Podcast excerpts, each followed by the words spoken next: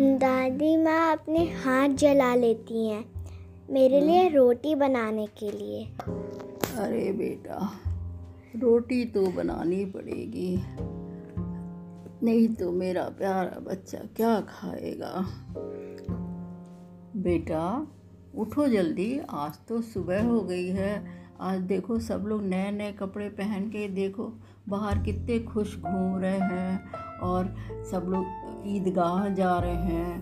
तुम भी जाओगे ना? चलो, मैंने छुपा के तुम्हारे लिए एक सेट कपड़ा रखा हुआ है बनवा के। तुम वो पहन लो। और ये लो बेटा, मेरे पास तो बस इतना ही है। वो क्या ईदी है? तुम इसे ले लो और तुम्हारा जो मन करेगा बाज़ार में खा लेना। ठीक है दादी माँ। अब मैं चलता हूँ। मेरे दोस्त मुझे बुला रहे हैं ना? ये लो दादी माँ, चिमटा। अरे बेटा, वो पैसा तुमने चिमटा खरीदने में खर्च कर दिया। है? और मैंने तो तुम्हें दिया था कि अपने ऊपर खर्च कर लेना। जो दिया था, उससे कुछ अपने लिए खरीद लेते, खा लेते।